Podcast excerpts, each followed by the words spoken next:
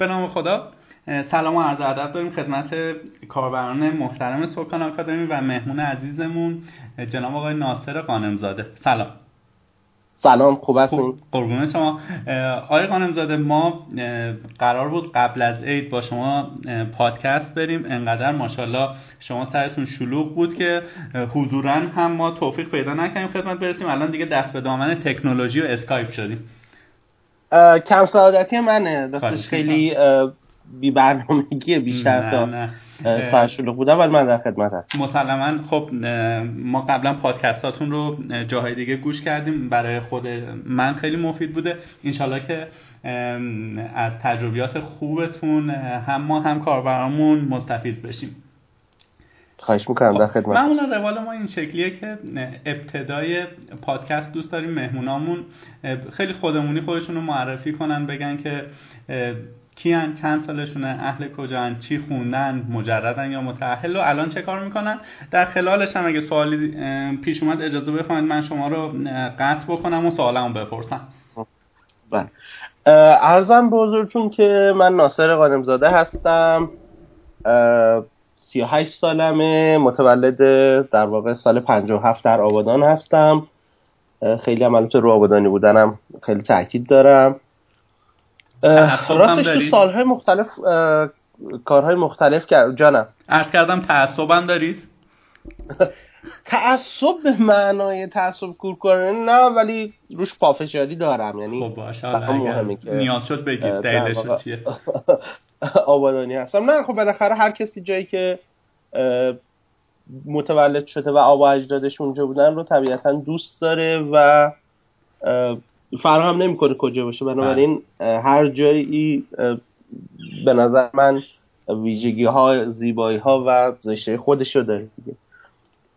ولی خب حالا من دوست دارم اونجا. خب. با اینکه تقریبا بخش خیلی کوچیک کمی در واقع از عمرم اونجا بودم. بله. کامپیوتر خوندم بعد اگر اشتباه نکنم سخت افزار خوندید.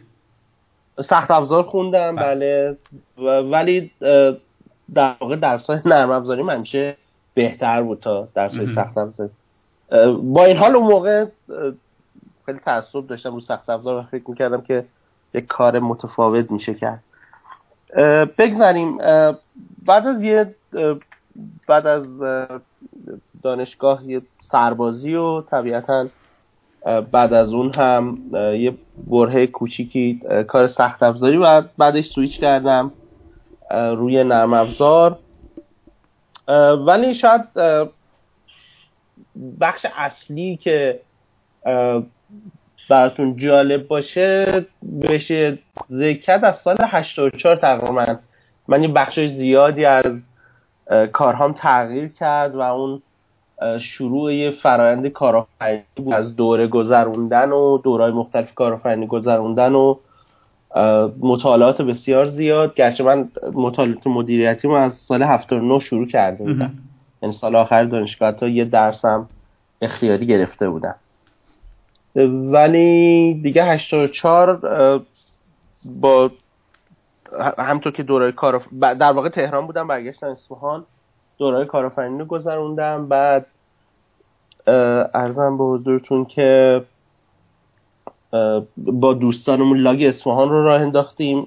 دو سال بعد البته 86 لاگ اصفهان راه افتاد. همون سال بلاگ کسب و کار نرم افزار که هنوز هم وجود داره و جزو قدیمی ترین بلاگ ها تو حوزه کارآفرینی نرم افزار و استارتاپ هاست رو راه انداختم. بسیار از دوستانی که الان دارم به غیر از ترین دوستان که مال قبل از این دورن مربوط به این دوره هستن. بله. و همینطور تقریبا اومدم جلو مثلا دو سه سال بعدش یک کسب و کار جدیدتر را انداختم. همون زمان با lean startup آشنا شدم. سال بعدش با بحث های business model رو با متد استروالدر شروع کردم. گرچه قبلش business model م مطالعاتش شروع کرده بودم منتها برای open source و همینطور ادامه داشت تا بحث های استارتاپی تو ایران شروع شد. از اولین رویداد Startup Weekend من مربی بودم بعد یک سال بعدش با مبین رنجبر ایران استارتاپ رو راه انداختیم. بعد از اون استارتاپ سپارک و تکلی رو راه انداختیم. بعد لین استارتاپ مشین رو برگزار کردیم. و بعد از اون فینووا یه سفر کوچولو سیلیکون ولی سه ماهه. اخیرا این یعنی پارسال این موقع ها. من دیگه برگشتم مثلا پارسال فکر کنم 28 اگر اشتباه نکنم یا 27 عددش دقیقا یادم نیست برگشتم.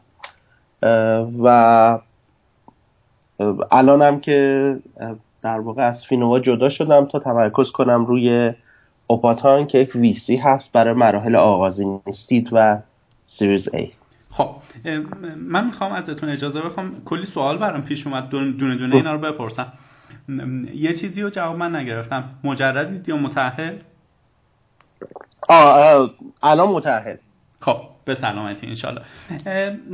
من خودم توی وبگردی که می‌کنم هر کجا اسم ناصر قانمزاده میاد کنارش یه جوری مرتبط مهدی علیپور هست. هر کجایی میری توی دکتر استارتاپ یه جایی اشاره شده به ناصر. این رابطه شما چه شکلیه؟ دوستیتون از کی شروع شده؟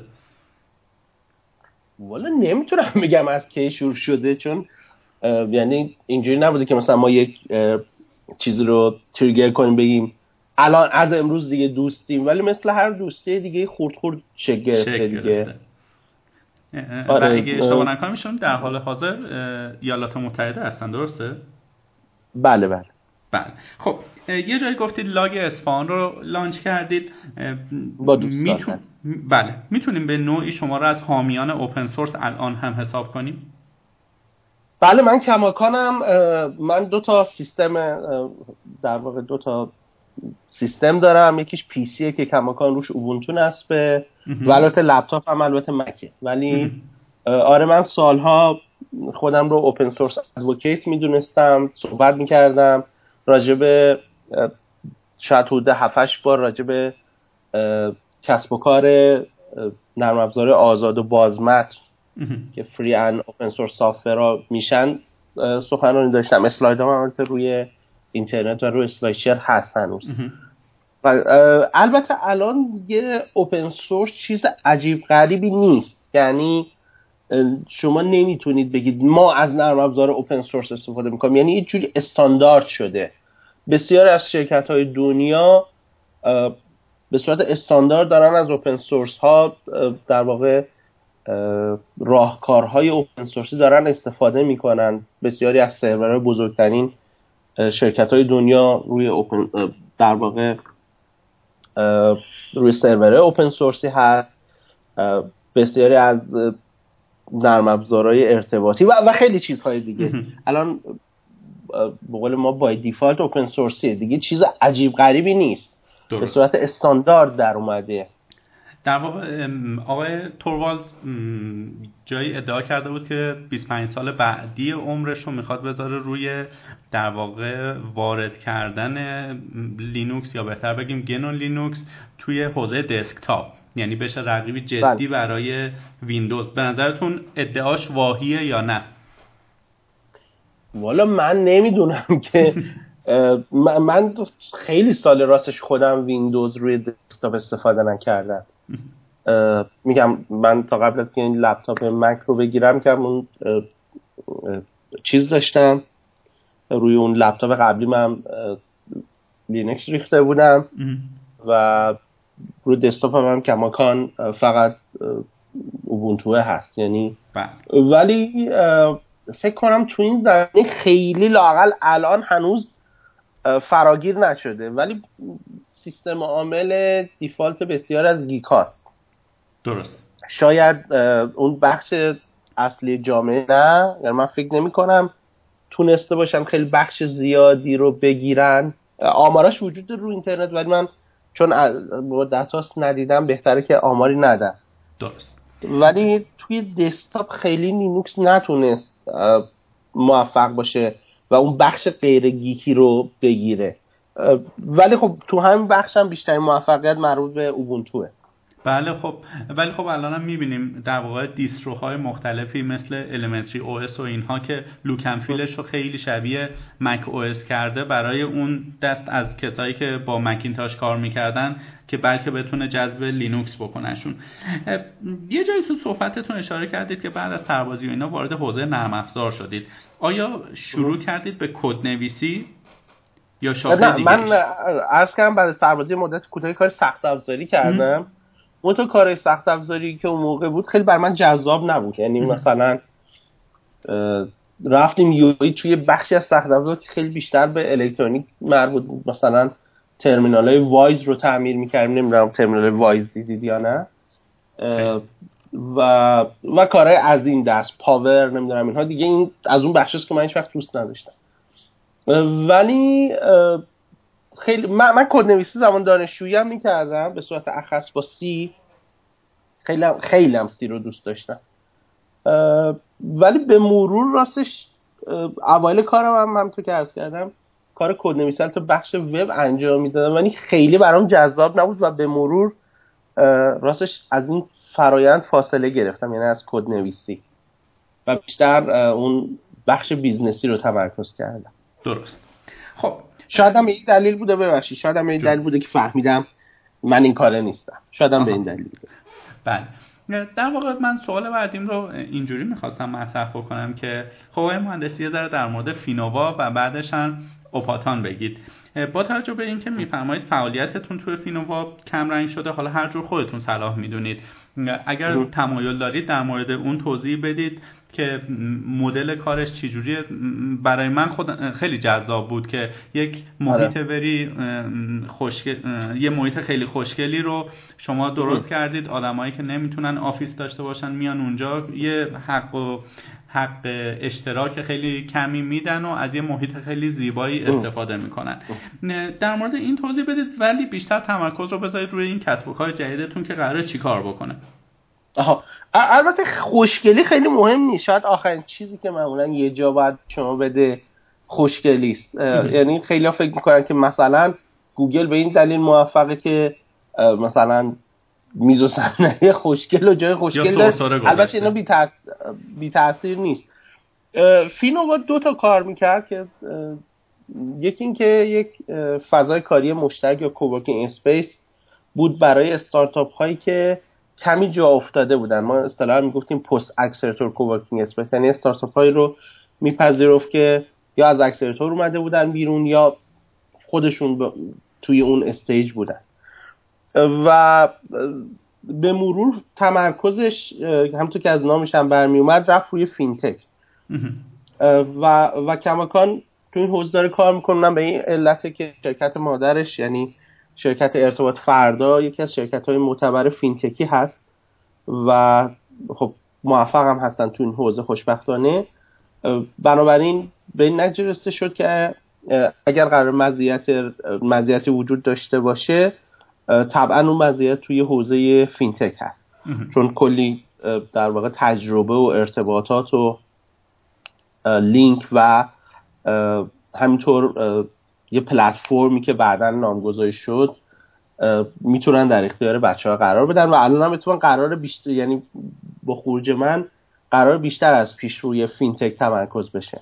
در شما خیلی تمایل نداشتید که تو این حوزه عمیق شن نه نه نه نه نه نه بس این نیست. بس من کلا یه ویژنی وقتی دارم خیلی خیلی اون رو میرم. الان جدا شدن من به خاطر مسئله ای نبوده. جدا شدن من به این خاطر بود که من خیلی به تمرکز اعتقاد دارم. اینو همیشه همه هم میگم که باید تمرکز کنیم. حالا بعضیا میپذیرن بعضیا نمیپذیرن.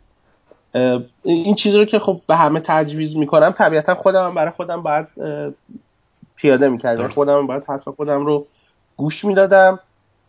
بنابراین چون قرار بود روی اوپاتان تمرکز کنم گرچه اون اول اول اول راهش هست ولی دیگه دلیل منطقی وجود نداشت که روی اون باشه. من از اون آدما هستم که خیلی در آن باید نمی‌تونم مالتی تست چیز تمرکز نیستم. مالتی نیستم واقعا. خب اوپاتان اول از همه بچه تصمیهش رو بگید. یعنی چی؟ آه برمیگردیم به همون اول اول صحبتمون. اوپاتان نام در واقع بسیار قدیمی آبادانه. آها. چی کار می‌کنه؟ شتاب دهنده incubator نه هیچ کدوم. قراره که یک VC باشه یک حالا امروزه بهش میگن مایکرو ویسی. ویسی های از یه حدی کوچیکتر رو میگن micro VC. قرار است یه VC باشه که روی استارتاپ هایی که باز از accelerator اومدن بیرون یا خودشون به اون بلوغ رسیدن سرمایه گذاری کنه و روی همونها بار دوم هم سرمایه گذاری کنه. یعنی سید رو و سریز ای رو ما اینوست خواهیم کرد به امید خدا بله. ما از کی مثلا می‌تونیم حالا نه تبلیغات زیر بار رفتن این در واقع مجموعه شما رو ببینیم؟ ببینید ما الان درگیر فرا... در واقع فرایندهای قانونی و تغییرات و اینا هستیم که خیلی هم زمان بره متاسفانه. یعنی خیلی درگیر اونم. طول, طول می‌کشه. چهار پنج تا کار حقوقی بعد انجام بشه. و ولی البته یه سری کارهای دیگه هم از جمله مثلا ما تغییر طراحی لوگوی جدید و کارهای دیزاین و ایناش انجام اون دیگه تقریبا انجام شده. بله. ولی کار زیاد داره. کار خیلی داره. من فکر می‌کنم که بتونیم مثلا توی اوایل تابستون دیگه ما شروع کنیم سرمایه گذاری کردن هم در شهر تهران خواهد بود. درسته. استقرارش بله ولی لزوما سرمایه گذاری هاش نه چون یه دفتر داشته باشه ویسی یه دفتر کوچیک داشته باشه کافیه. بله ما فکر که کل ایران رو پوشش میدیم برای سرمایه گذاری. انشاءالله. ارزم به حضورتون در یکی از همایش‌های وب بود. حالا اسم دقیقش خاطرم نیست. اونجا در واقع ما از صحبت‌های شما استفاده کردیم. نام استارتاپ که اومد شما یه ذره برافروخته شدید و شاکی شدید که اصلا خیلی ها نمی‌دونن اکوسیستم استارتاپی چیه. استارتاپ مد شده اصلا یه شرکت خیلی بزرگ چون که اسم استارتاپ خوشگله میاد میگه ما استارتاپی ما اینا. آره. حالا می‌خوام برام به صورت خیلی امپیتری بگید که استارتاپ چیه اکوسیستم استارتاپی چیه و از همه مهمتر این حباب استارتاپی که خیلی جا شاهدش هستیم چیه؟ البته در واقع صحبت اونجا اگر اشتباه نکنم روی بحث اکوسیستم بود. بله بله. ببینید استارتاپ چه تو ایران چه تو جاهای مختلف دنیا میشه هر کسی از زن خودشی و یار من یعنی تعریف های مختلفی براش وجود داره. منتها من سعی می‌کنم سه چهار تا تعریف رو با هم ترکیب کنم. معمولا به کسب و کارهای نوپایی که نوآور هستن حالا نوآوری می‌تونه تو حوزه مختلفی باشه از جمله مدل کسب و کار لزوما هم نه محصول. و معمولا در ابتدای کار خیلی سردرگم هستن. گاهی حتی نمی‌دونن محصولشون چی خواهد بود حتی نمی‌دونن برای کی دارن تولید می‌کنن. گفته میشه که دنبال مدل کسب و کار هستن. طبیعتا وقتی اون مدل رو پیدا کردن و شروع می‌کنن اجرا کردن دیگه بهشون استارتاپ گفته نمیشه. نکته که جالبه این ادبیات استارتاپی از سیلیکون ولی اومده و بیشتر استارتاپ های اونجا سعی می‌کنن که به جایی برسن که دیگه بهشون استارتاپ گفته نشه. یعنی بگن شرکتی بگن شرکتیم. یعنی استارتاپ معمولا به چیز پر از عدم قطعیت و اینها. گفته میشه اونا دنبال اینن که تبدیل بشن به سازمان. و البته یکی از مهمترین ویژگی های استارتاپ اینه که به سرعت رشد می‌کنه. شاید مهمترین وجه تمایزی استارتاپ با یک SME یا کسب و کار کوچیک و متوسط اینه که سرعت رشدشون بالاست و البته قابل گسترش هم هستن اسکیلبل ولی تعریفاش وجود داره. همین فکر می‌کنم که تعریف استارتاپ رو روی اینترنت جستجو بکنن پیدا میشه. منم روی بلاگ کسب و کار نرم افزار چهار پنج از تعریف ها رو با هم توی پست اوورده بودم. رو هم می‌تونن نگاه کنن. Businessofsoftware.ir یا توی گوگل کسب و کار نرم افزار رو سرچ بکنن. در در واقع شما جای اشاره کردید که این مفهوم اکوسیستم استارتاپی اکوسیستم به نوعی از همون طبیعت گرفته شده. درسته؟ بله اصلا اکوسیستم یه واژه‌ای که از چون اکو از اونجا اومده. اینو یه ذره برامون میشکافیتش که چیه اکوسیستم آره، استارتاپی؟ فرق نمی‌کنه مثلا جنگل باشه یا بیابان باشه یا برکه باشه شما تو هر کدوم از این اکوسیستم ها معلف های مختلفی رو دارید نگاه کنید که کنار هم دارن کار می‌کنن و اون اکوسیستم رو می‌سازن. مثلا اگه یه برکه رو در نظر بگیرید اگر پلانک... پلانکتون ها همونقدر نقش توش دارن که ماهیا دارن که مثلا خرچنگه داره که اون مثلا پرنده ای که توی اون شنا می‌کنه داره و همینطور مثلا علف هایی که یا چیزهایی که توی اون در و اگر شما یکیش رو حذف کنید یا فکر کنید این یه دونه به درد می‌خوره تاثیر نداره کاملا در اشتباهید همه اینها روی هم نقش مستقیم دارن. سالها پیش من, من, من کلا این برنامه حیات وحش از بچگی میدن سالها پیش یادمه که یه چیزی میخوندم می‌گفتن فکر کردن برای اینکه آهوا زیاد پیشه توی جزیره ای سعی کردن گرگا رو جمع بکنن. چندین سال بعد برگشتن دن پر آهوای مریض و بیمار و اینها. سال من خیلی سریع دارم میگم. یکی از علتاش این بود که گرگا سعی می‌کردن اون آهوا و اون گوزنای بیمار رو که عقبتر میموندن میخوردن دیگه. درست. و, و خودش باعث ایجاد اون تعادل می‌شد. حالا پس نهایتا اکوسیستم ما به یک سری المان میگیم که مثل چهدنده های یک ساعت دارن با هم کار می‌کنن تا یک سیستم که اون ساعت هست کار بکنه. طبیعتا مهم نیست که اون ساعت ایرانیه یا ساعت آلمانیه یا ساعت سوئیسیه. لزوما شما چرخدنده یک ساعت رو نمی‌تونی اون یکی ساعت بذاری و بگی خب نه این چرخدنده مثلا جنسش بهتره باعث میشه بهتر کار کنه. این, این خیلی مهمه. راجب اکوسیستم هم خب هم کتاب هست الان خب کتاب های مهم اومده مثلا شاید مهمترین کتابی که تو این عرصه از جامعه استارتاپی که به فارسی هم ترجمه شده به لطف دوستان. من پیشنهاد می‌کنم هر کسی که می‌خواد راجع به اکوسیستم شهرش فکر بکنه یا می‌خواد بهتر بکنه اون کتاب رو بخونه. کتاب خیلی خوبیه. برسیم به بحث حباب استارتاپی. ببینید من اسمش رو حباب نمی‌گذارم. اسمش رو بیشتر جو می‌ذارم. ولی فقط به اینکه بدونید کلا اکوسیستم های های تک و اکوسیستم های تک یه مقدار حباب دارن.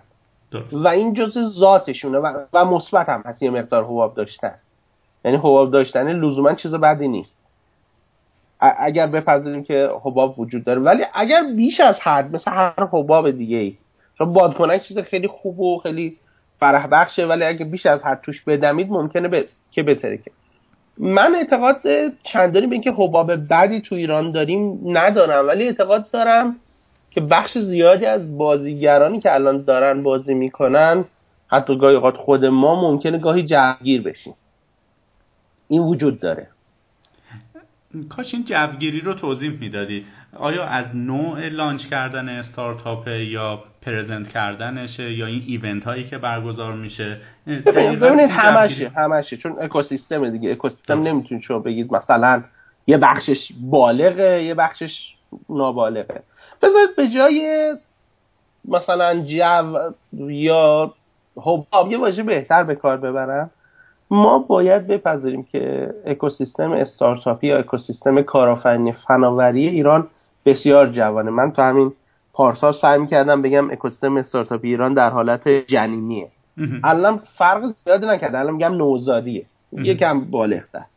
بنابراین وقتی مثلا میگیم در حالت جنینی اکوسیستم ما یا در حالت نوزادیه معناش این هست که از کسایی که دارن استارتاپ می‌زنن اون بخش راه اندازی استارتاپ تا برگزاری ایونت ها تا حتی خود ویسی ها همشون یک بلوغ خیلی کمی دارن و, و طول می‌کشه تا این بلوغ ایجاد بشه. فکر می‌کنم یه کمی هم باید صبر بکنیم. فکر می‌کنم فکر می‌کنم. و, و امیدوارم که و امیدوار باشیم چون من همیشه میگم کسب و کار کسب و کار امیده و امیدوار باشیم که وضعیتش بهتر میشه. انشالله قبل از اینکه من سوال بعدیم که در ارتباط با لین استارتاپ هست رو بپرسم برای خودم سوالی خیلی وقت پیش اومده که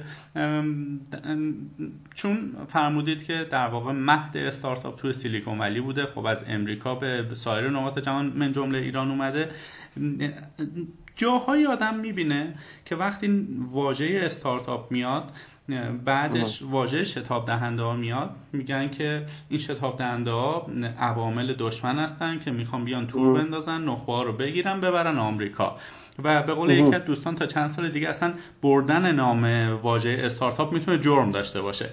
آیا این خیلی جوگیرانه است؟ چنین توصیفی کردن یا نه؟ واقعا چنین دیدگاه هایی توی بعضی از لایه ها هست. ببینید یه ده اصلا خب دغدغه مندن و طبیعتا این دیدگاه رو دارن.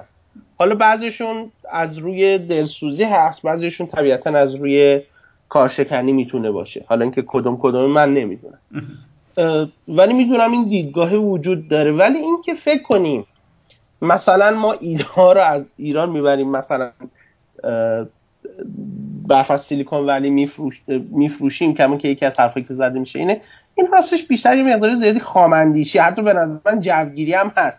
چون این این افراد هم به نظر من در دام همون جوه افتاده. یعنی فکر می‌کنن اینقدر کیفیت ایده ها که الان مهمترین و موفق تریناش همشون تقریبا میشه گفت یک کلون یا با دید ضعیفتر کپی هستن از اونان ما نمی‌تونیم چیز رو کپی کنیم بعد اون کپی کپی رو جا بفروشیم. بنابراین من فکر می‌کنم که این مقدار این هم خود این تفکر هم ناشی از جوزدگی میشه که فکر می‌کنه که ما الان اکوسیستم اونقدر بالغه و اونقدر ایده هامون اونقدر بالغن و کیفیت دارن که میشه برد و فروخت. ولی طبیعتا احتمال داره یکی دو استارتاپ به وجود بیان که کیفیتشون بالا باشه و خیلی راحت می‌تونن جهانی کار کنن. یعنی توی ایران باشه دفترشون ولی بتونن سرویس ها یا محصولاتشون رو در سطح جهانی بفروشن که اونجوری از این تعداد استارتاپ بیشتر بشن که این در کل برای کشور خیلی بهتر هم هست. بله یعنی خیلی بهتر. من فکر کنم که این دیدگاه مثل بقیه چیزای اکوسیستم به مرور انشالله رشد خواهد کرد و بهتر خواهد شد. صد درصد خب جای شما اشاره فرمودید که در واقع در حوزه lean startup خب شما یکی از در واقع پیشروها بودید. این مفهوم رو روش کار کردید چند ساله. می‌خوام ببینم که تفاوتش با استارتاپ چیه؟ من کی میشم founder یک استارتاپ lean؟ کی میشم استارتاپ معمولی؟ یا اول آها. استارتاپ lean بعد میشه معمولی یا اول اون یکیه؟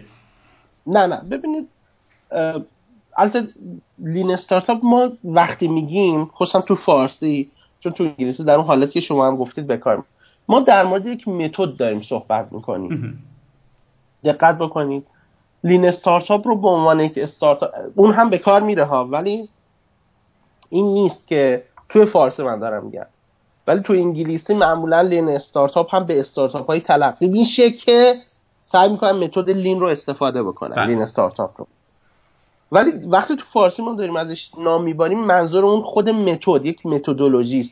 مجموعه از دیدگاه ها تفکرات و البته ابزارها و روش ها که کمک می‌کنن شما یک استارتاپ رو بهتر بتونید راه اندازی کنید. به ویژه در ابتدای کار که ریسک خیلی بالاتری وجود داره عدم قطعیت بسیار وجود داره و کمک می‌کنه که بتونید به صورت روشمند پنداشت ها و فرضیاتتون رو اعتبار سنجی بکنید. درست. پس ما زمانی که یک ایده ای داریم خب این رو که شما میفرمایید به خاطر عدم قطعیت و اینها چاره جز پیاده کردن این روی کرد نداریم. ببینید وحی منزل نیست ولی اونم مثل الان تقریبا میشه گفت که لین استارتاپ در سیلیکون ولی یه استاندارد شده گرچه همونجا هم مخالفینی داره مثلا شاید معروف در مخالفش شاید پیتر چیله که آدم معروف و البته آدم موفقی هست بسیار هم تاثیر گذاره ولی تقریبا به صورت یک استاندارد در اومده. دوباره توی سیلیکون ولی شما برید بگید من یک استارتاپی هم که دارم لین استارتاپ استفاده می‌کنم مثلا میگن خب این که وظیفت بود که بعد این کارو می‌کرد. بنابراین ما, ما تو ایران بیشتر به متدولوژی و مجموعه از دیدگاه ها و روش ها و ابزارها میگیم این استارتاپ. اونجا هم همینطور البته. مرسی. در واقع ما این نیم ساعت اول گپمون رو خواستیم یه ذره با هم دیگه تنظیم فرمون بشیم ببینیم اصلا اصطلاحات چیه واژگان چیه و اینها. آخرین جزش رو هم من می‌خوام ازتون خواهش بکنم که برامون توضیح بدید که design thinking کجای قضیه استارتاپ قرار می‌گیره. مدل فارسی شما چی میگیم و اصلا یعنی چی؟ معادل فارسیش تفکر طراحیه ولی کسایی که ترجمهش کرد. ولی اونهایی که کارشون design ه خیلی حساسیت دارن که design طراحی ترجمه نشه. بنابراین همون هم سعی می‌کنن design thinking رو بزن بگن design thinking واقعیت اینه که من در design thinking تخصصی ندارم به غیر از یک سری مطالعات اندک و یک کارگاه سه که گذروندم. هیچ گونه تخصصی ندارم. ولی design thinking و lean startup وجوه مشترک زیادی دارن. حتی یه جاهایی overlap دارن یا بعضی از افراد هستن که اومدن این دوتا رو ترکیب کردن. مثلا میگن از این بخش کار از design thinking استفاده بکنید از اون بخش از lean startup استفاده بکنید. خیلی چیز ندارن. خیلی لزوما تفاوت یا چیزهای ندارن و یه لحظه بذارید من David Bland مثلا یکی از کسایی که خیلی روی این کار داره می‌کنه و سعی کرده این دوتا رو ترکیب کنه. ولی با هم هم بعضی ترکیب کردن بعضی چیز نمی‌کنن معتقدن فرق داره. ولی بیشتر توی بحث استارتاپی خود lean startup استفاده میشه. ولی چون design thinking تقریبا قدیمی تر از اونه بعضی از آموزه هاش رو از design thinking گرفته. lean startup از design thinking عاریه گرفته. در واقع اینطور که من متوجه شدم یک رویکرد پیاده سازی استارتاپه. design thinking؟ بله.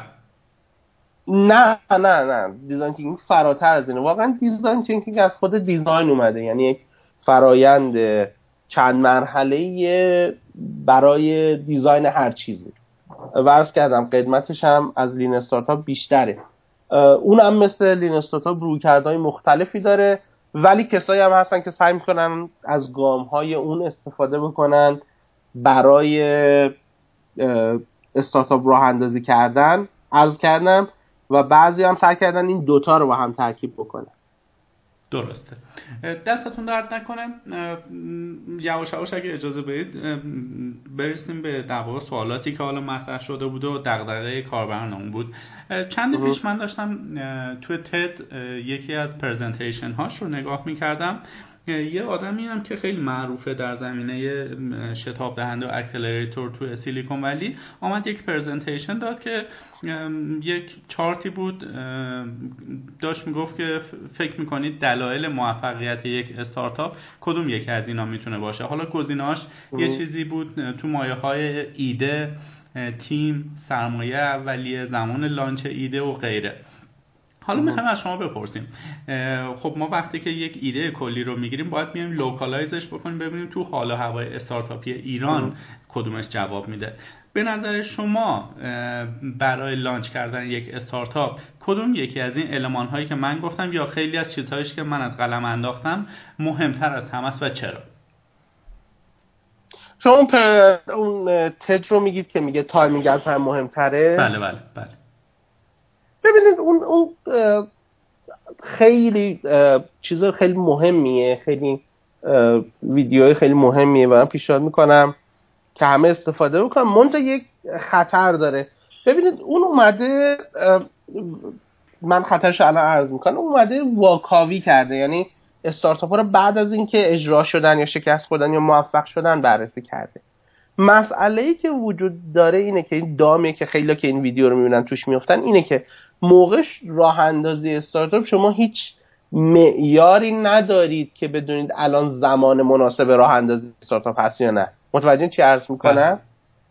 یعنی اون اومده برای واکاوی یا بعد از راه اندازی استارتاپ اون روش روش خوبیه.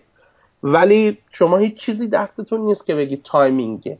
چیزی که خیلی مهمه و می‌تونه به شما بگی که زمان زمان مناسبی هست یا نه که تنها هم راجع به زمان صحبت نمی‌کنه بذارید اینجور بگم از نظر من زمان مناسب وقتی که مشتری اونو می‌خوان. شما چجوری می‌فهمید مشتری الان اینو می‌خوان یا نه؟ با اعتبار سنجی کردن. بنابراین برای اعتبار سنجی هم معمولا به ویژه در ابتدای کار مهمترین روشی که وجود داره صحبت رو در رو. البته به صورت درست چون همین صحبت تنها کافی نیست. بعد روشهاش رو رعایت کرد با مشتریانه.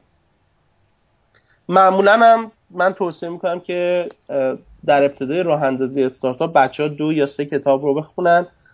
پیشنهاد من اینه که کتاب رانینگ لین اشموریا رو بخونن و کتاب تست مامان و گفتگو با مردم اگر دو تا می‌خوان بخونن Running Lean و تست مامان و اگه بیشتر می‌تونن بخونن گفتگو با مردم هم بخونن. اگر هم بیشتر در می‌تونن بخونن قبل از همه اینا خود کتاب The Lean Startup اریک ریس رو بخونن. خیلی کتاب خوب و عمیقیه. آقای مهندس توی رونمایی کتاب سختی کارهای سخت که در واقع بن هارویت نوشتش روی اونم شما خیلی تاکید کردید. آیا اینم جزء این ب... لیست شما هست یا نه؟ ببینید اون برای جلوتره. سختی کارهای سخت من رو توصیه می‌کنم. ولی برای استارتاپ است که توی مثلا مرحله سید یا سید رو ریس کرده یعنی پول سید رو جذب کرده و میره به سمت اجرا. ولی وقتی ابتدای کار هستی یعنی ایده هنوز جدی نیست. تون عدم قطعیه تون سردرگمیه هستید بهتر اول راهتون رو پیدا کنید بعد به اجرا فکر کنید. سختی کارش سخت بهترین یکی از بهترین کتاب ها برای اجرا هست. ولی بسیار از اصلا به اونجا نمی‌رسن یا نرسیدن. بنابراین برای شروع شاید این سه, سه چهار تا کتاب خیلی کتاب های بهتری باشه. خب در واقع اعتبار سنجی رو شما روش یک مهر تایید خیلی محکمی زدید حالا می‌خوام ببینم که دلایل با توجه به تجربیات شما دلایل اصلی شکست استارتاپ های تازه تاسیس ایرانی چیه؟ ببینید استارتاپ ها استارتاپ همش داره شکست می‌خوره. توی بره های مختلف عمرشون به دلایل مختلفی شکست می‌خورن واقعیتش. و اینجوری هم نیست که بگه همه حتما از این شکست می‌خورن یا همه حتما از اون شکست می‌خورن. در ابتدای کار یا توی یک سال اول بیشترین شکستی که توی استارتاپ وجود داره اینه که چیزی تولید می‌کنن که کسی نمی‌خواد. به ویژه افرادی که پس زمینه یا پی زمینه فنی دارن. عاشق اون مثلا میگیم عاشق solution نمیشن عاشق اون تکنولوژی میشن. و حواسشون نیست که به جای تولید solution باید برن یک مسئله یا problem واقعی رو حل بکنن. پرابلمی که مردم حاضرن اگه حلش می‌کنین براشون پول بدن. براش پول بدن. این نکته خیلی مهمیه. من راستش خیلی می‌بینم. این پرابلم بیس نیستن بچه ها یعنی یه پرابلم جدی رو این جدی بودنم خیلی روش تاکید دارم. که اگه حل کنین مردم حاضرن براش پول بدن رو پیدا نمی‌کنن. این خیلی مهمه. شاید تو اون 6 ماه یک سال اول مهمترین مسئله اینه. ولی مسائل دیگه زیاد وجود داره. اینکه مثلا کوفاوندرها یا هم بنیانگذارا از هم جدا میشن. بعد از این مدت اجرای خوب نیست. مسائل پیدا نکردن نیروهای فنی خوب هست یا رفتن نیروهای فنی هست. خیلی مشکل زیاد هست توی راه اندازی استارتاپ. ولی استارتاپ وقتی شما راه اندازی می‌کنید همیشه تو سختی هستید. فقط تفاوتش اینه که نوع سختی ها عوض میشه. یعنی ابتدای کار مهمترین کارتون شاید اعتبار سنجی است. بعد از یه مدت شاید مهمترین کارتون مدیریت نیرو انسانی و اجرا و شاید یه زمانی کار سختتون اخراج باشه یه زمانی تعدیل باشه یه زمانی از اول شروع کردن کار باشه. همیشه این سختیه وجود داره. با شما هست. واسه همین استارتاپ معمولا 4 5 اول عمرشون خیلی سخته. درست. ارزم موضوعتون یه جایی خب شما اشاره کردید که اکثر ایده های استارتاپی که ما الان داریم در واقع کپی هستن از استارتاپ هایی که چند سال قبل استارت خوردن الان تبدیل به یه شرکت موفق شدن. حالا می‌خوایم ببینیم که در واقع با توجه به تجربیاتی که شما تو این حوزه دارید الان موضوع اصلی یا ایده اصلی استارتاپ های ایرانی حول چه شاخهایی داره میچرخه؟ خب خیلی ما الان می‌بینیم که تاکسی آنلاین الان مد شده. یه زمانی فروشگاه آنلاین بود یا فینتک خیلی چیز شده. شاید تا چند سال دیگه IoT خیلی مطرح بشه. الان من نوعی که آدم جسوری هستم جوون هستم جویای نام هستم. می‌خوام توی یک شاخه شروع کنم به ایده پردازی. توصیه شما چه چیزیه؟ با بله. همون مبحثی که فرمودید یک مشکلی رو از کاربرا قرار حل بکنه. آره. ببینید من البته ترجیح میدم به جای کپی بیشتر واژه کلون رو استفاده بکنم. بله. این, این از این بخش. اتفاقا این اینی که شما دارید میگید باب شدن یه چیزی اون, اون چیزی که ما اون جو است. اون اون جو است. یعنی شما مثلا یه برهی همه می‌خواستن نرم افزار چی میگن تخفیف گروهی بزنن. چرا؟ چون همه دیگه داشتن یه عده دیگه زده بودن. بعد از یه مدتی شد همه می‌خواستن دیجیکالا بزنن. بعد از یه مدتی یک سالی بود که همه می‌خواستن اسنپ تپسی بزنن. الان اومده روی پیک موتوری و غذا. دلیوری غذا دوتا الان خیلی جوش داغه.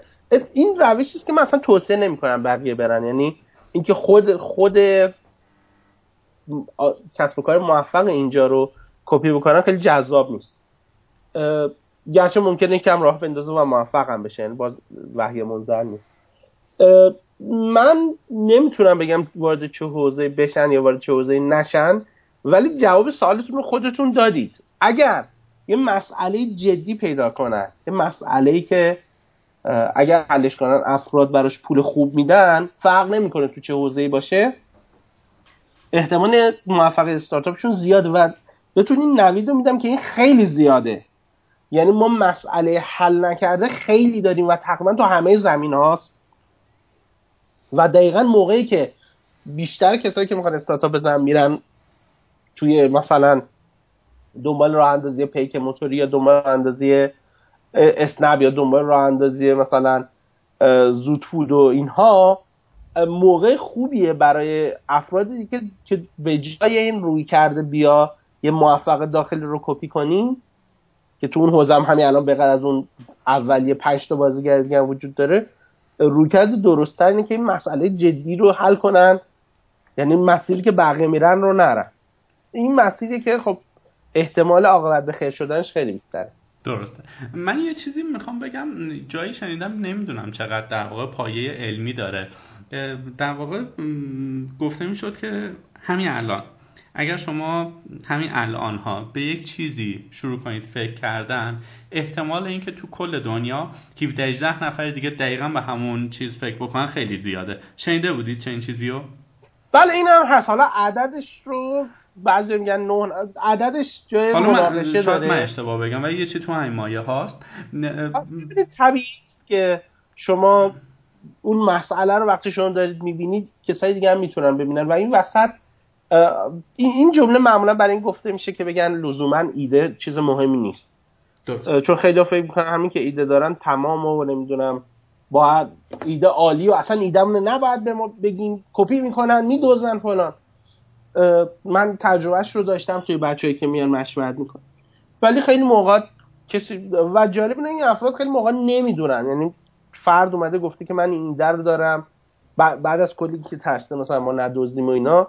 بعد من برای اولین بار می‌خوام تو ایران اجرا کنم. بعد هم لحظه لپتاپ رو در بردم سرچ کردم گفتم ببین این این اجرا شده تو همین ایران. مثلا سه تا دیگهش هست سه تا دیگهشو من می‌شناسم. نه که سه تا دیگه هست. بیشترم وجود داره.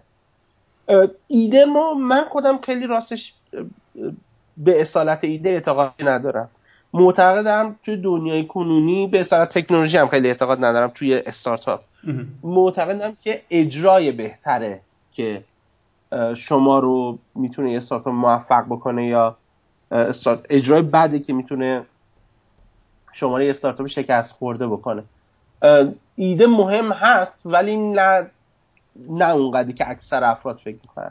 خیلی خیلی خیلی کمتر از اون چیزی که فکر می‌کنن اهمیت داره و خیلی خیلی بیشتر از اون چیزی که فکر می‌کنن اجراست که مهمه. درسته. آقای مهندس این چیزی که من می‌خوام بگم دیدگاه خودم هستش. خب تجربه ما به مراتب از شما کمتر. یه بار جسارت بنده تلقی نکنید.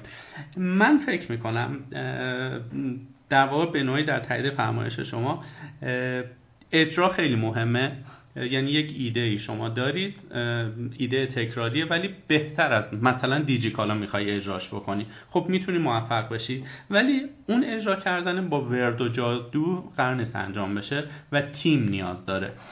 خب مسلما کتاب گود تو گریت که فارسیش ترجمه شده از خوب به عالی رو خونده باشید. توی اونجا هم تحقیقی که توی 11 تا شرکت آمریکایی انجام شد به زرس قاطع خیلی هاشون می‌گفتن که ما تیم های خوبی داریم.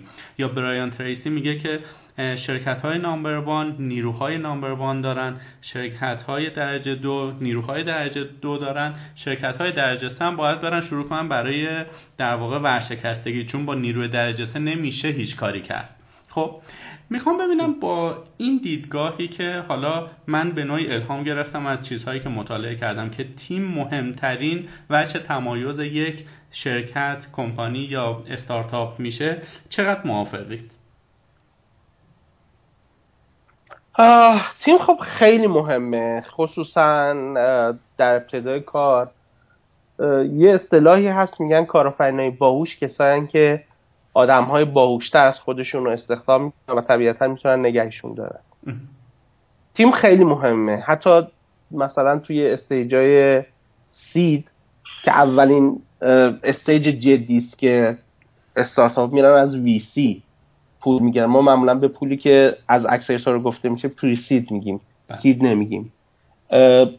چون خیلی مشخص نیست این استارتاپ چی کار است. معمولا ویسی ها شاید 80 درصد وزنی که می‌ذارن برخلاف اون چیزی که ممکنه به استارتاپ بگن روی تیمه. یعنی اصلا یه نگاهی می‌کنن ببینن این تیم به نظرشون این کار است این تیم سابقه کار با همدیگر رو دارن. این تیم قبلا این کارو کرده. ترک رکوردشون تجربه هاشون این رو میگه نشون میده. این چیزی که بچه ها روش کم تاکید می‌کنن این یعنی اون تجربه و همخانی داشتن مچ بودنه. خیلی مهمه و تیم درجه یک داشتنم خیلی به نظر من مهمه. خب پس تو مهم بودنش ما شکی نداریم. چطوری؟ آره. منی که یه ایده خوب دارم ولی می‌دونم در واقع با یک دست نمی‌تونم دوتا هندونه رو بلند بکنم. چطوری می‌تونم یه همتیمی خوب پیدا بکنم؟ آیا مثلا یه چیزی شبیه لینکدین وبسایتی مرکزی ارگانی سازمانی جایی هست که آدم بهش مراجعه بکنه بگه من بهزاد مرادی هستم یه ایده خوب دارم نیاز به یک designer دارم یه marketing manager دارم و سه تا برنامه نویس بیاید ستای ما رو چهار پنج تا پنج شش تا ما رو با هم دیگه join بکنید و یه تیم تشکیل بدیم. یا من یه co-founder پیدا بکنم. چنین سازوکاری ما الان داریم. من نمی‌شناسم. نه جوابتون در یه کلام که خیلی سخت از اون چیزی که فکر می‌کنید اولین گام به نظر من خیلی قبل از اینکه نمی‌دونم marketing manager یا یا هر چیزی که پیدا کنن اینه که کوفاندر پیدا کنن. حالا بعضی خوششانسن از همه ابتدا مثلا دو نفر با هم شروع می‌کنن و با هم هم میمونن موفق میشن. ولی مهمترین گام توی راه اندازی استارتاپ پیدا کردن کوفاندره و کار آسونی هم نیست. کار خیلی خیلی خیلی سختیه. اصطلاح میگن از هر صد نفر یه نفر کارآفرین. انشالله شما باید یه یه نفری رو پیدا کنید که با شما مچ باشه. متوجه هستین چی, بله بله. چی عرض می‌کنم؟ بنابراین کار آسون نیست. کار سختیه. ولی باید تلاش بکنم. به نظر من باید جاهای دیگه برن ایدهشون با افراد مختلف. حالا بعضی خوششانس به اولین نفری که میگن از شانس خوبشون کوفاندر میشه. من به نظرم افراد باید شجاعت مطرح کردن ایدهشون رو داشته باشن و شجاعت پیدا کرد گفتن که من این, این, این راه خیلی سخت رو دارم میرم و آیا مثلا تو اونقدر دیوونه هستی مثل من که پاتو بذاری توی این مسیر چون پول نخواهد بود؟ برخلاف چیزی که خیلی تصور می‌کنن چون خیلی تصور می‌کنن استارتاپ بزنن شبه یا یک ساله یا یک ماه پولدار میشن. در صورتی که کاملا برعکسه. تو شما احتمالا اصلا یک دو سال احتمالا هیچ درآمدی نخواهید داشت و من خیلی از اینا دیدم که یکی دو سال واقعا سعی می‌کنن که هزینه هاشون رو در این حد بیارن که حتی لباس اینا هم تا اونجا که ممکن نمی‌خرن. درست. در این حد. رستوران نمیرن ولخرجی نمی‌کنن و, و غیره. و بالاخره باید یک رو پیدا کنید که همونقدر که شما دیوونه دیوونه باشه و همونقدر و به اون ویژن شما اعتقاد پیدا کنه. خیلی سخته ولی ناشدنی نیست. یکی از روشاش هم اینه که مطرح کنید ایده‌تون رو و ببینید یه فردی که جوگیر نیست و تجربه داره و تکمیل کننده خودتونه. مثلا شاید دوتا آدم business ی لزوما برای راه اندازی استارتاپ خوب نباشن اگه شما business ی هستید سعی کنید یه دونه فنی پیدا کنید. اگه فنی هستید سعی کنید کسی که business ی تر هست پیدا بکنید. به حال تکمیل کننده هم دیگه باشید. خب به هر حال شما خودتون در زمینه مثلا اچ آر و اینها هم کار کردید. هیچ کسی وقتی می‌خواد بیاد با شما همکاری بکنه نمیاد بگه ماست من ترشه. معمولا رزومه های خیلی شکیل و خوب و اطلاعات خوب توی جلسه مثلا مصاحبه خیلی شیک و مجلسی و تر و تمیز میاد. ولی بعد از اینکه تازه قرارداد امضا میشه کاشف عمل میاد که طرف خیلی از چیزهاش فیک بوده. توی این زمینه ما چطوری می‌تونیم اون نفر مقابلمون رو اعتبار سنجی کنیم که اول مهمتر از همه جوگیر نیست بعدش صداقت داره بعدش وسط های کار انگیزش رو از دست نمیده. همه اینا در شرایطی هستش که ما تو ایرانیم. در یک کلام یعنی فارغ و تحصیل دانشگاه ما آمادگی قرار گرفتن در شرایط سخت رو نداره. پدر مادرای ما بچه ها رو آماده نکردن برای تفکر کارآفرینی. از بچگی بهشون گفتن درس بخون بری یه جا استخدام چی بیمت رو بدن و اینجور چیزا بعدم بازنشست بشی بمیری بره. می‌خوام ببینم تو این شرایط سخت خب من فکر می‌کنم یک در هزار میشه اون چیزی که شما میگید یک در صد. این برای کوفاندر فران از که فرق می‌کنه. کوفاندر فرد باید هم به اون ویژن اعتقاد پیدا کنه هم, هم که شما دیوانه دیوانه باشه.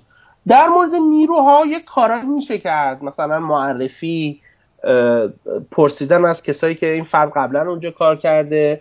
ولی واقعا هیچ کدوم از روش هایی که وجود دارن و خوندن رزومه و اینها چی میگن روش قطعی نیست.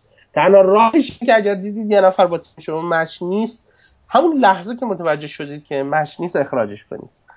استارتاپ باید خیلی سریع بتونن اخراج کنن. مهارت خیلی سخته. من خودم راستش تو این مهارت خیلی ضعیفم. خودم به شخصه. بدون تعارف بکن ولی باید همون موقع که متوجه بدون فرد به درد نمی‌خوره خیلی دوستانه خیلی معدبانه بگید که خب ما با هم نمی‌تونیم مچ باشیم و شما قطعا جاهای دیگه می‌تونید موفق باشید. البته به نظر من با یکی که کارش اچ آر مشورت بکنم. من حالا تخصصم اچ آر نیست راستش. درست. یه نکته دیگه هم که مرتبط به همین قضیه هستش این هستش که خب ما توی شرکت هایی که با سابقه هستن می‌بینیم جذب کارآموز دارن.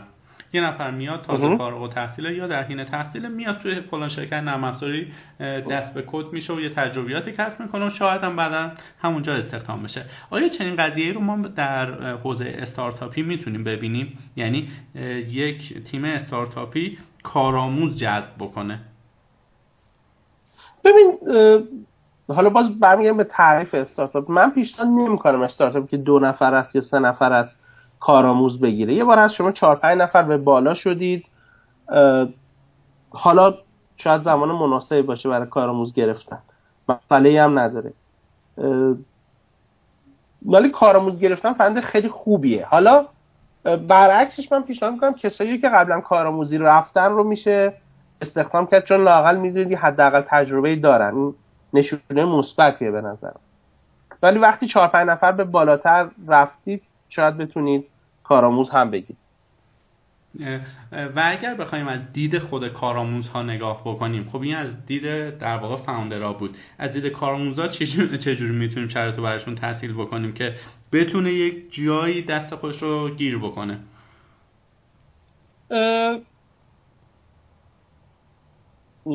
خیلی منظورت از دید فارغ التحصیلی یا دانشجو هست به نوعی. الو؟ من راستش خیلی تاکید دارم اتفاق رو کارآموزی و منظورم اون واحدی نیست که توی دانشگاهه که هم هم سعی می‌کنن نرن و یکی جاشون امضا کنه. من خیلی تاکید دارم موقعی که شما مثلا ببینید اگه مثلا کامپیوتر می‌خونید موقعی که دیگه به سال دوم یا سوم رسیدید حتما برید کارآموزی بکنید. حتی شده رایگان. چون خیلی مهمه. یعنی بهترین زمان طلایی دانشجویی آدم اون نیمه دوم دانشجویی سال سوم و چهارم به ویژه. و موقعی که شما می‌تونید کلی چیز یاد بگیرید. توی عمل. چون به ندرت آدم کار عملی تو حین دانشگاه و تو دانشگاه یاد می‌گیره. افرادی که اونقدر باهوشن که توی حین دانشجویی میرن کارآموزی و کارآموزی رو جدی می‌گیرن و سعی می‌کنن چیزی یاد بگیرن معمولا بعد از دانشگاه به ندرت مشکل کار خوب پیدا کردن دارن. چون شما درست صفر کیلومترن و از دانشگاه اومدن بیرون ولی دو سال هم عملا یه سال هم تجربه جدی کار دارن و کلی چیزها رو تونستن تو دوره کارآموزی یاد بگیرن. من به نظرم جای خوب برن. دنبال فرار کردن تنبلی کردن اینا نرن. یه جای خوب جایی که بتونن هر چی بیشتر یاد بگیرن کار تیمی یاد بگیرن با ابزارها آشنا بشن با متدها آشنا بشن. ببینن چجوری میشه مثلا اجایل کار کرد ببینن چجوری میشه با فلان ابزار کار کرد. ببینن توی تیم واقعی کار کردن چیه. تاکید من خیلی خیلی سالها پیشم راجع به یه مقاله نوشتم که کارآموزی فرصت خیلی خوبی متاسفانه رو نادیده می‌گیرن و سعی می‌کنن که اصلا فرار کنن ولی فرصت خیلی خوبیه. درسته. شما یه چیز خوبی به من یاد دادید که در واقع به جای واژه کپی از کلون استفاده بکنیم که این هم از روحیات اوپن سورسیتونه خیلی می‌بینیم که ایده ها کلون شده یه در واقع ایده های موفق خارجی هستن ولی اگر این سوالی که می‌پرسم حس می‌کنید کار تبلیغاتی هم هست اشکال نداره اصلا از دیده ما آخرین باری که تو محیط استارتاپی ایران یک ایده ناب و جدید و خلاقانه دیدید کی بوده اصلا چه این چیزی تا حالا برخورد کردید که بشکم بزنید بگید عجب تیم خوبی هن. دمتون گرم والا خیلی پیش اومده که بگم عجب تیم خوبی هن. دمتون گرم ولی من بازم دارم میگم من خیلی اعتقاد به ایده ناب ندارم. آها. چون چیز عملا به اسم ایده ناب وجود نداره. یعنی شما تو بهترین ایده دنیا هم نگاه می‌کنید می‌بینید قبلا یه جوری وجود داشته اینا اومدن بهترش بکنن. از گوگل بگیرید که اولین search engine دنیا نبوده تا فیسبوک تا تا هر هر کدوم اینا. اینا معمولا میان یه چیزی که وجود داره رو یک بهترش می‌کنن. یه مسئله که توی راهکارهای قبلی وجود داره رو بهتر می‌کنن. حالا بعضی هم میان یه مسئله رو کلا بهتر حل می‌کنن اون فرق می‌کنه. ولی من خیلی قائل به ایده ناب نیستم. ولی شده بگم آه عجب فکر خوبی. چرا کسی دیگه به فکرش نرسته بود این مسئله رو حل بکنه؟ یا کسی چرا اجرا نکرد؟ چون فکر رسیدن خیلی به فکرشون می‌رسه. کمتر کسی خوب اجرا می‌کنه. ولی راستش خیلی پیش اومده. یعنی گاهی اوقات تیمایی رو می... من خیلی گاهی اوقات خیلی مایوس میشم گاهی اوقات هم یه سری تیما رو می‌بینم میگم اه چقدر خوبی که این تیما رو داریم. و زیادم شدن یعنی آره من خیلی تجربه های زیادی داشتم تو این مثلا تیم های برفرض. شاید با اینکه نمونه هاش وجود داره. مثلا من توی پرداخت با همتا با تیپینگ رو دوست دارم. توی مثلا دلیوری و اووردن قهوه و همطور پیکاپ کردن قهوه مثلا بامارو رو دوست دارم ایده دراپس رو دوست دارم میاره کار جالبیه تیم کمپ جالبه زیاد هستن یعنی دو سه تا استارتاپ مثلا مثل کوهرات که آموزش برنامه‌نویسی بوده دیدم جالب بوده. ودو رو دیدم مثلا تو کار ویدیو کارش بد نبوده. ریکامندر خیلی استارتاپ خوبیه خیلی هم عمیق از نظر علمی توروپ مثلا خوشم میاد. خیلی زیادن. یعنی ما استارتاپ خوب زیاد داریم.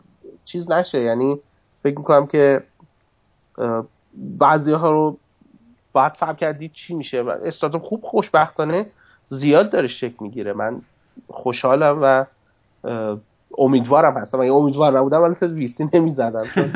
قطعا امیدوارم استارتاپ استارتاپ خوب می‌تونم پیدا کنم که یه سوالی بود که دیروز یه نفر از من پرسید گفت اصلا اینقدر استارتاپ هست که سرمایه گذاری کنی؟ و منم جوابم طبعا مثبت بود. ولی برای ماها یک درصد از تعداد استارتاپی که زده میشم خوب باشن راضی کننده است و ما هم بتونیم پیداشون بکنیم. بله. از بزرگتون میگن توی کشورهای جهان اول نرخ شکست استارتاپ توی پنج سال اول چیزی در حدود 90 درصده خیلی ها که توی همون یکی دو سال اول در واقع چیز میشن ولی اونایی هم که جون سالم به در می‌برن تا پنج سال اول خیلی هاشون از بین میرن. چنین آماری رو حالا اول از همه شما قبول دارید یا نه. اگر قبول دارید آیا چنین آماری در ایران هم صدق می‌کنه یا نه؟ یا اینکه بیشتر هم حتی هست هستش بقیده بنده؟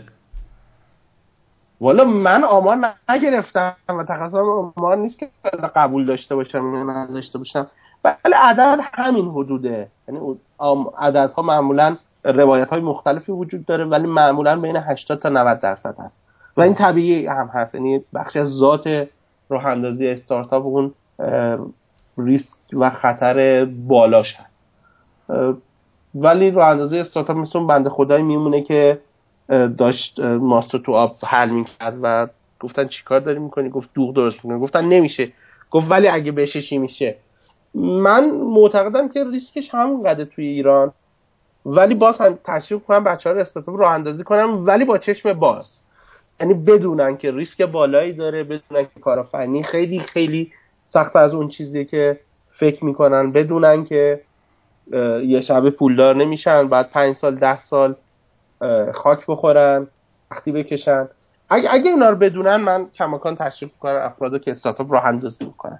ولی با چشم باز. جوگیر نشن.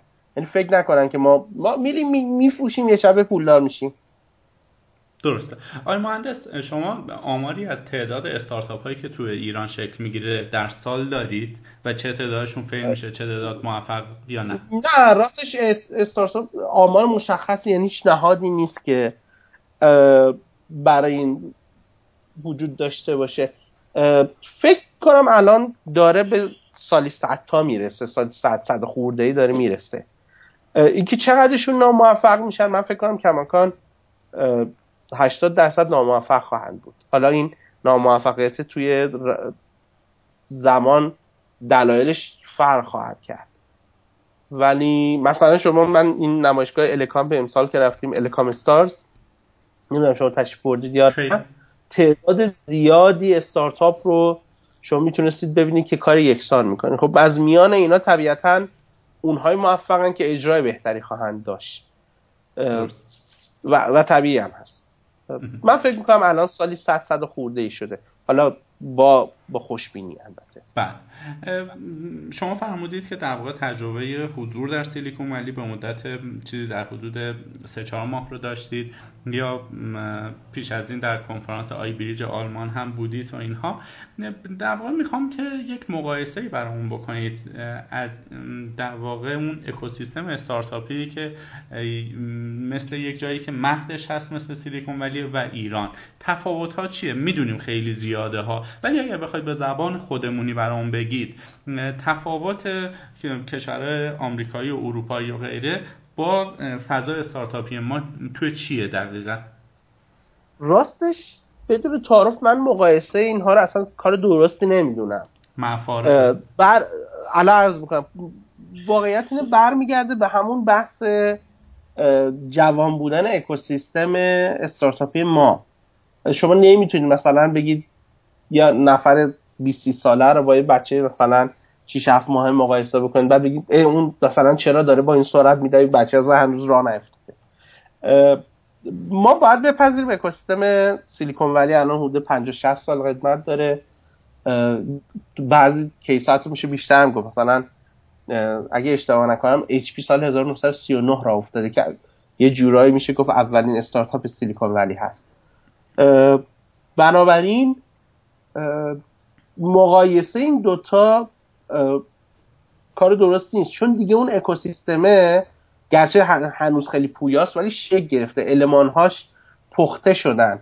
المانهاش از اون استارتاپ ها بنیانگذاران و اون جریان دانش گرفته تا پختگی ویسی ها و بقیه علمان ها. قوانین تقریبا بهتر و پخته تر همه اینها رو اونجا وجود داره. بنابراین مقایسه این دوتا خیلی به نظر من کار درستی نیست. ما هم ابتدای راه خودمون هستیم. من به نظرم اینکه بپذیریم ابتدای راه هستیم و اینکه بپذیریم اکوسیستم اون بسیار جوان و در حد نوزادی خیلی به ما کمک می‌کنه. یک باعث میشه که دفگیر نشیم. دو کمک می‌کنه که بتونیم حالا کمک کنیم که اون علمان ها قوی تر بشن و شکل بگیرن و بالغتر بشن. از بحثای قانونی و زیرساختی و فرهنگی گرفته تا بحثای دانش کتاب خوندن ویدیوهای آموزشی دیدن با بقیه صحبت کردن. همه اینها وجود داره واقعا. درست سوال بعدیم نمی‌دونم اصلا صلاح هست پرسیدنش یا نه؟ اگر که دیدید خیلی سوالم مزخرف هست جوابش ندید. فرض کنیم یک جوونی هستیم که محدودیت سربازی نداریم محدودیت مالی نداریم زبانمون خوبه و اینها. آدم اکتیوی هم هستم. آیا این آدم رو شما توصیه می‌کنید که مثلا اگر مشکل مهاجرت هم نداشته باشه بره توی کشوری مثل آلمان یا سایر کشورهای اروپایی یا بره اگر خیلی راحت بتونه بره سیلیکون ولی بره اونجا و استارتاپش رو اونجا لانچ بکنه. چنین توصیه ای تا حالا شده به کسی بکن یا اصلا این چنین کاری صلاح هست یا نه؟ والا توصیه نکردم. تا اونجا که یادم البته حافظم یاری می‌کنه به کسی. ولی اینجوری نیست که به سیلیکون ولی استارتاپ بزنید راحت باشه. سیلیکون ولی استارتاپ زدن خیلی سخته. یعنی من دوستانی دارم از اونجا اومدن ایران استارتاپ بزنن. علت اینه که خیلی استارتاپ زدن اونجا سخته. چون تعداد زیادی استارتاپ وجود داره و شما موقعی بعد حالا یه ایده جدی رو پیدا کنید که قبلا کسی نزده باشه. متوجه چی عرض می‌کنم؟ بله. بنابراین این رو هم لطفا دوستان لحاظ بکنید یعنی اینجوری نیست که الان شما میرید از هواپیما پایین اونجا یه فرش قرمزی پهن شده باشه و یه پنج تا ویسته هم خط شده باشن بگن و از دلم بیاد این چک بیا ما روی ایده تو مثلا سرمایه گذاری می‌کنیم. ایده چی؟ هر ایده داشته باشیم ما سرمایه گذاری کنیم. مثلا علاوه بر اینکه ایدهتون باید خیلی خوب باشه اجراتون بتونه خوب باشه بعد اون اکوسیستم رو بشناسید. من راستش به کسی نمیگم بره به کسی هم نمیگم نره. هر دوش هست. اگه کسی واقعا فکر می‌کنه که اونجا می‌تونه موفق باشه خب بره. اشکال نداره. ولی اینجا فرصت ها واقعا بیشتره چون خیلی یه استارتاپ از, از نظر جهانی در مقیاس جهانی استارتاپ موفق متوسط می‌تونید داشته باشید و موفق بشید. کمی که بیشتر استارتاپ موفق ما اگه همینجوری بلندشن حتی در همین حالت هم که بزرگ شدن بلندشن برن توی اروپا یا آمریکای شمالی بخوان کار کنن یا حتی چین بخوان برن کار کنن دو روزه ورشکست میشن. اینجا به نظر من از نظر فرصت و اون کمی که چند دقیقه پیشم عرض کردم مسائلی که حل نشده فرصت خیلی بیشتری. اینجا مسئله حل نشده خیلی بیشتر هست. بله. راستش. و گاهی اوقات مسائل ساده و پایه‌ای حل نشده وجود داره. مثلا میگید خیلی چیزای پایه‌ای رو کسی حل نکرده. شما فرض کنید مثلا روی کاغذ من اینو مثال فکر کنم پارسال هم زدم. بیاید 100 تا 120 تا زمینه کاری رو بنویسید بعد چشتون رو ببندید و انگشت بذارید روی یکی از این زمینه احتمال زیادی وجود داره که تو اون حوزه کار نشده باشه فقط کافیه شما بیاید مسائل رو تو دنیای واقعی پیدا بکنید. یعنی پاتون رو زمین باشه و ببینید مردم عادی حالا تو حوزه مختلف بخش مختلف مشتریان وجود داره چه مسائل جدی دارن که کسی حل نکرده که کم هم نیست به نظر من. ولی اونجا هم کسی فکر می‌کنه که می‌تونه بره موفق باشه بره. یعنی حالا نمی‌تونم بگم بمونن یا نمی‌تونم بگم برن. ولی بدونن که اونجا رو اندازه استارتاپ خیلی سخته. چون رقابت خیلی جدی تره من می‌خوام یه ذره برامون از حالا هوای سیلیکون ولی بگید. اون سه ماهی که اونجا بودید چیا دیدید؟ چیا شوکتون کرد؟ چیا امیدوارتون کرد؟ چیا ناامیدتون کرد؟ چه اتفاقاتی افتاد براتون؟ یه حالت سفرنامه بار برامون توضیح بدید. بله خیلی سخت الان توضیح دادن یه برنامه سه ماه توی چند دقیقه.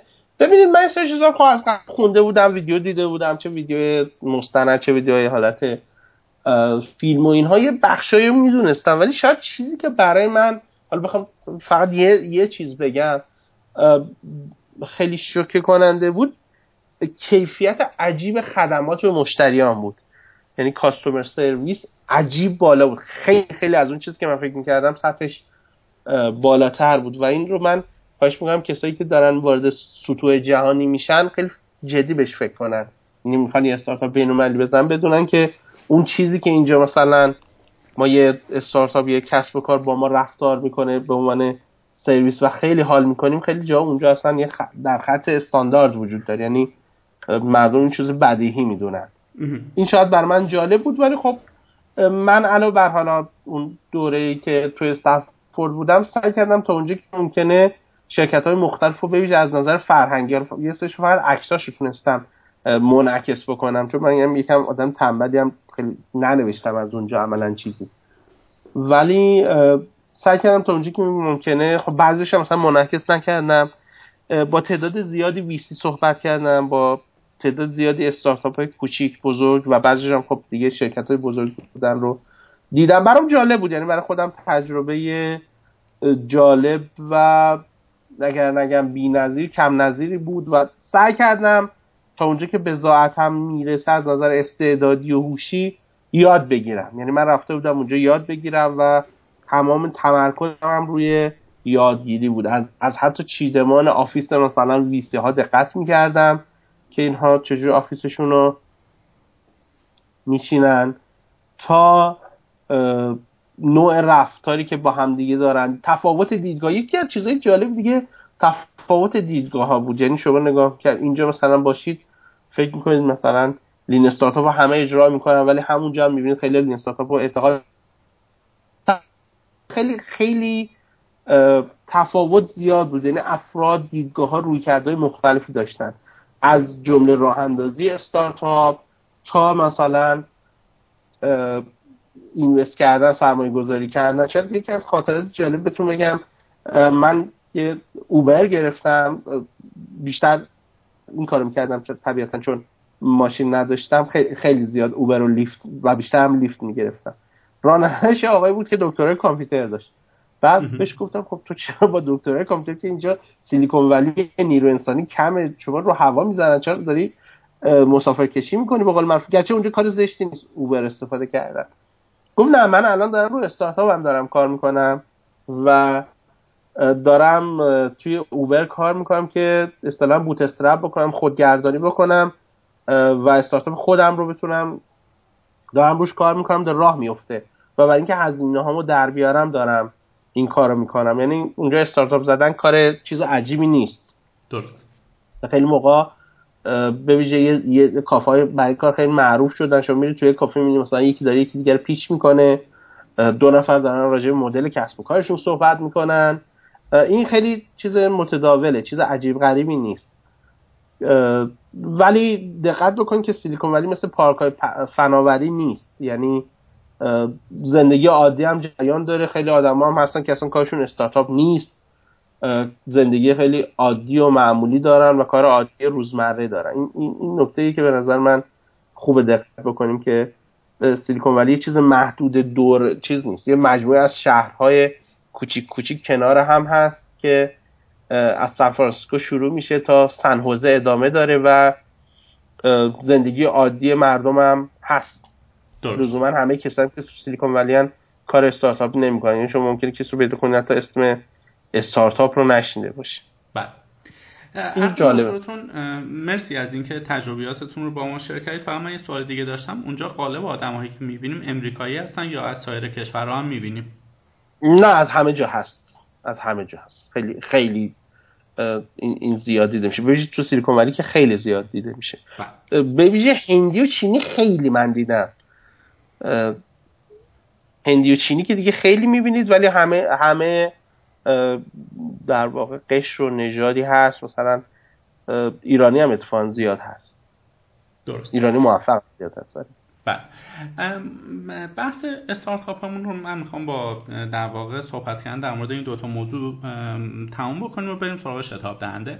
خیلی از کسایی که در واقع می‌خوان یک استارتاپ را بندازن می نویسن می نویسن بوم کسب و کار رو همه چی درست می‌کنن و بعد شروع می‌کنن خیلی تاکید کردن روی اگزیت استراتژی که بعضیا به این انتقاد وارد می‌کنن میگن تو از همین بد و ام که داری به شکست استارتاپ فکر می‌کنی خب این خیلی بده. یعنی تو داری رو ایده ای سرمایه گذاری می‌کنی که ته دلت یه ذره هنوز قرص نیست.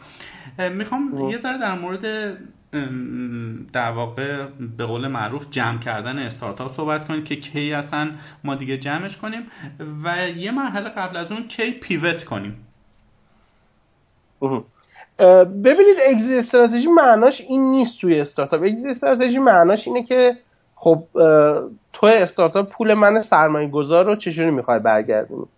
اگزیت هم اصطلاحا منظور تخته کردن اینجا گفته نمیشه. اگزیت یا به این گفته میشه که یکی شما رو بخره که به شما بهش acquisition گفته میشه. یه نفر بیاد شما acquire بکنه یا acquihire بکنه یکی از این دوتا یا اینکه شما برید توی بورس که ما بهش میگیم IPO شدن. منظور از exit اینه ولی من راستش اعتقاد ندارم که سرمایه گذارا باید از استارتاپ بپرسن. من خیلی اعتقاد ندارم که باید یه استارتاپ به exit فکر کنه. متوجه هستین چی عرض بله. می‌کنم؟ بعد اون دنبال این باشه که به ویژنش برسه و حالا توی اون مسیر یکی پیشنهاد داد که شما بیا من می‌خرم و اگه دیدید پیشنهاد خوبه خب طبیعتا میفروشید. یا اینکه دیدید بهترین جواب خب همون آی پی شدنه. خب ترجیح هم به نظر من آدم باید ویژن داشته باشن و خیلی روی اون رسیدن به اون ویژنه و حل کردن مسئله تمرکز داشته باشن تا اگزیت اما پیوت معناش یه چیز دیگه است. پیوت شما در ابتدای کار یا اون وسط ها پیوت می‌کنید و موقعی که اعتبار سنجی می‌کنید و می‌بینید اون جواب نمیده. این در واقع پیوت حاصل عملیه که شما پس از اعتبار سنجی و نامعتبر شدن ایدتون انجام می‌دید. می‌دید مثل چیه؟ مثل اینکه شما متوجه میشید مسیر رو دارید اشتباه میرید میپیچید. پس, پس این دوتا خیلی فرق می‌کنن.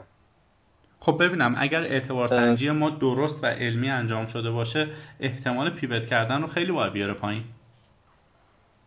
آه نه دیگه اعتبار سنجی معمولا ببینید اینجوری بهتون بگم خیلی احتمال این که شما اعتبار سنجی بکنید و به این نتیجه برسید که اون چیزی که فکر می‌کردید صد درصد درسته خیلی پایینه. درست؟ حالا گاهی اوقات پیوتا خیلی کوچیکن گاهی اوقات پیوتا بزرگن. یعنی معمولا در بیشتر موارد شما یه پیوتایی خواهید داشت. پیوتا می‌تونه کوچیک باشه می‌تونه بزرگ باشه.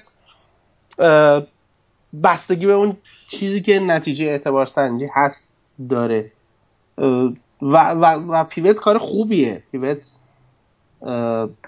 کار خیلی خوبیه و من, من خیلی اعتقاد دارم بهش. اگر افراد این کار بکنن خیلی خوبه. اون خیلی متفاوته با اگزیت فکر کردم. من نشونه مثبته. اگر که توی یک حوزه مثلا حوزه آموزش آنلاین یه استارتاپی داره کار می‌کنه بعد اعتبار سنجیش نشون میده که اشتباه می‌کرده. آیا وقتی پیوت می‌کنی بایستی در همون کتگوری تو یک شاخه دیگر رو انتخاب بکنی یا کلا می‌تونی سویچ کنی به یک چیز دیگه مثلا بزنی توی همون دلیوری غذا و اینها؟ اونو اونو معمولا دیگه پیوت بهش گفته نمیشه. بعضی اونو مثلا ریستارت میگن. حالا بعضی اونو پیوت هم میگن. ببینید نتیجهش رو اعتبار سنجی باید به شما بگه که چی کار می‌کنید. نهایتا اون موقعی اون پیوت بزرگ رو انجام می‌دید یا اون ریستارت انجام بدید که شما متوجه میشید اصلا اون چیزی که فکر کردید مسئله مسئله نیست. هیچ مسئله هیچکی نیست. ولی پیوت های مختلفی ما داریم. یعنی چندین نوع پیوت داریم. یا چرخش.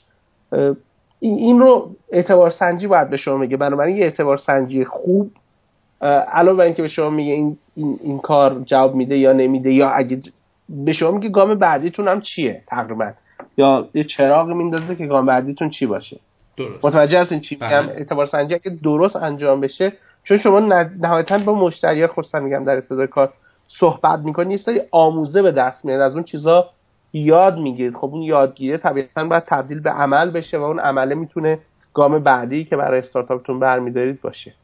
بله. خب آقای قانم زاده عزیز دستتون درد نکنه. در ارتباط با استارتاپ خب خیلی گپ زدیم. یک چیزی که الان جدیدا مد شده بحث شتاب دهنده است. من بعضی موقع میگم هر کسی که 7 ده میلیارد پول داره میگه خب بریم چه کار کنیم؟ بزنیم تو کار شتاب دهندگی. اول بگید که با این ایده من موافقید یا نه که بعضی از آدما به accelerator ی این شکلی نگاه می‌کنن. بعدش هم تفاوت بگید accelerator چیه incubator چیه و تفاوت این دوتا چیه؟ دو تا سوال خیلی سخت از من پرسیدید. ببینید من نمی‌خوام قضاوت کنم ولی طبیعتا فکر می‌کنم که بسیاری از شتاب دندایی که الان وجود دارن بدون که اسم خاصی ببرم حتی طبیعتا نمی‌دونم. دو سال دیگه یا سه سال دیگه وجود نخواهند داشت. این, این رو مطمئنم. بهش باور دارم. و ممکنه سه شتاب دهنده دیگه به وجود بیاد که این حاصل بالغ تر شدن اکوسیستمه. و لزوما نشونه بدی نیست. حالا کسایی که می‌خوام برن تو شتاب دهنده به نظر من با چشم باز برن و انتخاب بکنن که شتاب دهنده علاوه بر پول به شما میده. البته خیلی از که شتاب دهنده که میفته اون 7 میلیارد هم ندارن یعنی که 7 میلیارد پول هم داشته باشن باز باز خوبه. آها بعضی اونم ندارن. آره این از این نکته. در مورد accelerator چیه؟ incubator چیه؟ تفاوتاش آها ببینید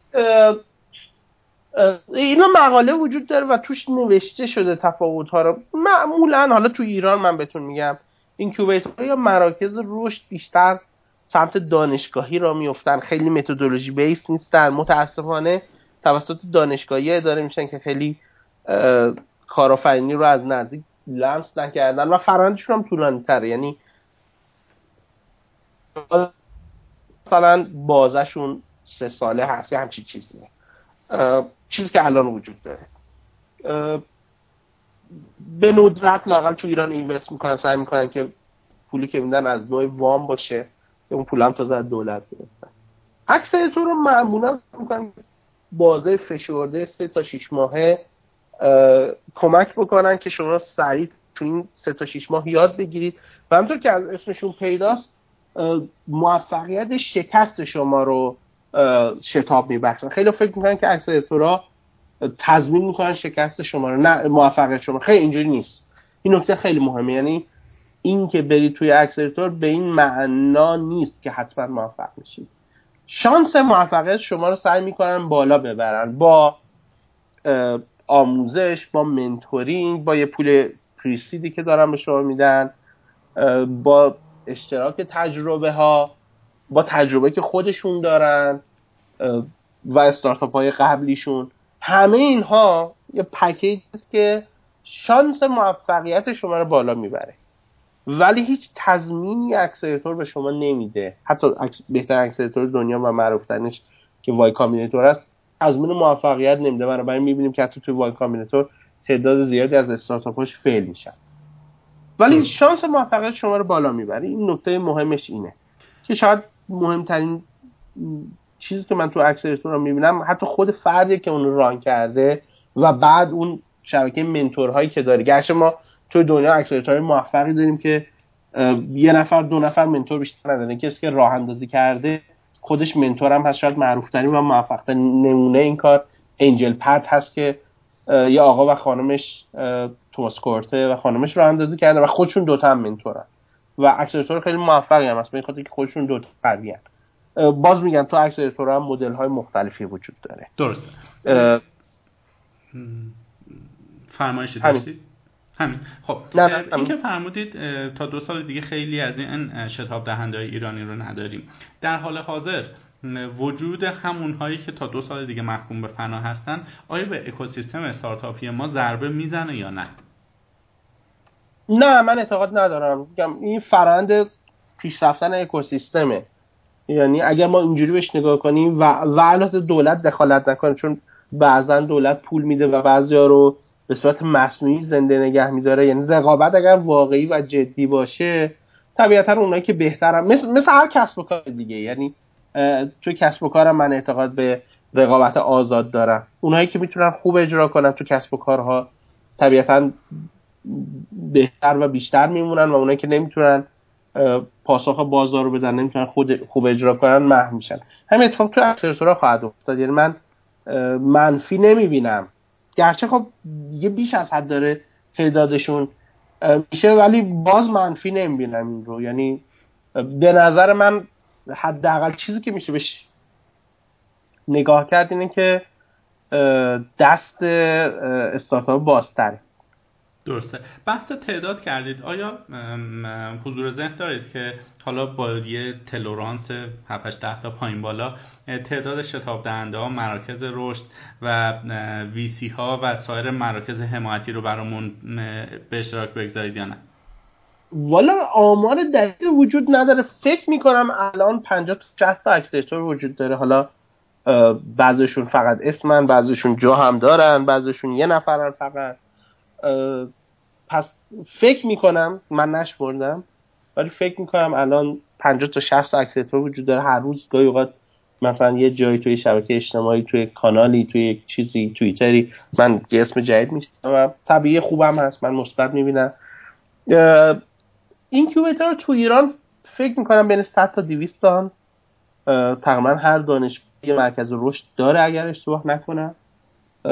لیستش وجود داره یعنی هم توی سایت وزارت علوم هست هم توی سایت دانشگاه آزاد فکر کنم لیستی وجود داره و هم توی سایت بهداشت درمان و اسم وزارت خونه فکر کنم همین آموزش پزشکی قبلا اسمش الان نمی‌دونم چی.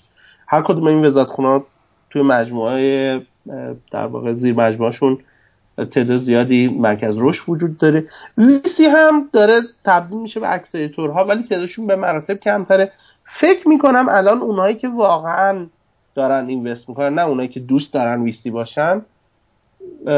فکر می‌کنم الان یه چیز بوده مثلا شفتان که واقعا اینوست می‌کنن. یا در بهترین حالت زیر ده تا. اونایی که واقعا پول می‌زنن وسط و جدی سرمایه گذاری می‌کنن الان زیر ده تاست. درسته. آره مهندس من یک ایده دارم می‌خوام سرمایه گذار یا حامی پیدا بکنم. ولی قبل از مراجعه به حالا به اون سرمایه گذار اسمش هرچی می‌خوایم بذاریم شتاب دهنده VC هرچی می‌خوایم بذاریم این کارهایی باید بکنم. یه استراتژی اینه که یه prototype در بیارم یه MVP داشته باشم یا طرح کسب و کار داشته باشم یا خودم presenter خوبی باشم. علیرغم که هیچی ندارم بتونم در واقع دل اون چند نفری که جلوم نشستن و دارم براشون pitch می‌کنم رو به دست بیارم.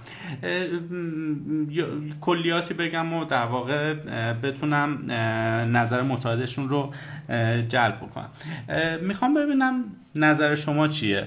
برای کسایی که ایده دارن و می‌خوان دنبال یک سرمایه گذار خوب بگردن چه معیارهایی رو بایستی بایستی مد نظر داشته باشن و چک لیستشون باید حاوی چه آیتمایی باشه؟ البته من معمولا توصیه نمی کنم کسی که در مرحله ایده است ایده خام داره بره سراغ سرمایه گذار که اصلا توصیه نمی کنم حتی اکسلراتور هم توصیه نمی کنم پیشنهادی که من دارم اینه که وقتی ایده دارن ایدهشون رو چند تا گامش رو بردارن و حتی بعدش برن سراغ هم گذار و بعد از اون طبیعتا سراغ اکسسورا و بعدتر سراغ ویسی ها. و اون گام ها ایناست. یعنی من اعتقاد دارم که برن اعتبار سنجی جدی بکنن برن با مشتری مصاحبه بکنن. یه prototype prototype هم می‌تونه در حد چیز باشه. حتی sketch باشه می‌تونه چیز فیزیکی باشه می‌تونه پرینت روی کاغذ باشه می‌تونه ویدیو باشه یا هر چیز دیگه. درست بکنن برن باز اعتبار سنجی بکنن. مدل کسب و کار اولیهشون رو در بیارن MVP رو نهایتا بسازن. و تازه اونجاست که به نظر من آمادگی پیدا کنن که برن سراغ accelerator یعنی پیشنهاد من اینه که ترجیحاً اعتبار سنجی مدل کسب و کار اعتبار سنجی مدل کسب و کار و solution رو انجام بدن هم بنیانگذار رو بگیرن. حالا گاهی اوقات هم میشه هم بنیانگذار رو توی accelerator گرفت. محصول رو بدن بیرون. محصولشون یه مقدار مشتری جذب کنه که ما میگیم یه مقدار traction داشته باشه اصطلاحا. یه مقدار با اقبال روبرو بشه از سمت مشتریان یه مقدار پخته تر بشن تیمشون تکمیل تر شه. اونجاست که میشه سراغ ویسی ها رفت. یعنی معمولا ابتدا به با یه ایده خام در بیشتر موارد استثنا داره طبیعتا ولی در بیشتر موارد با ایده خام نمیشه سراغ ویسی ها رفت. درسته. یه ذرم میشه برامون در مورد نحوه قرارداد بستن امور حقوقی تقسیم سود و سهام و غیره صحبت کنید که آیا یک استاندارد خاصی وجود داره یا یک چیز کاملا توافقیه؟ مثلا اگر من میام استارتاپی دارم به اسم X و میام 20 درصدش رو به نام شما می‌کنم. این به چه شکل انجام میشه؟ مثلا اگر یک وبسایتی هست آیا دامنه باید به نام شما باشه یا به نام من؟ اگه به نام من باشه چه تضمینی هست که شما رو نپیچونم و چیزایی از این شکل؟ ببینید من اول بگم که من نه حقوق خوندم و نه تخصص حقوقی دارم. دارم برداشت خودم و تجربه خودم از اون چیزیه که دیدم میگم. و نهایتا باید برن سراغ یه حقوقدان با تجربه و با سواد پیدا کنن و از اون کمک بگیرن. ببینید معمولا متداوله که وقتی بنیانگذاران یعنی در سطح بنیانگذاران وجود داره و فرد دیگه نیست همون ابتدا که می‌خوان شروع بکنن یک چیزی می نویسن با هم به اسم توافقنامه بنیانگذاران یا Founders Agreement. و توی اون تمام این موارد رو ذکر می‌کنن. که من حالا اگه سرچ بکنن Founders Agreement نمونه های مختلفی رو پیدا می‌کنن. و, و, و اون هم چندین نوع Founders Agreement وجود داره و واقعا با هم, هم فرق می‌کنن. یعنی گاهی اوقات لیست این چیزا هم می‌بینید توش هست. از جمله اینکه چه وقتی می‌ذاریم کارمون چجوریه چی رو کی انجام میده چقدر سهام خواهیم داشت.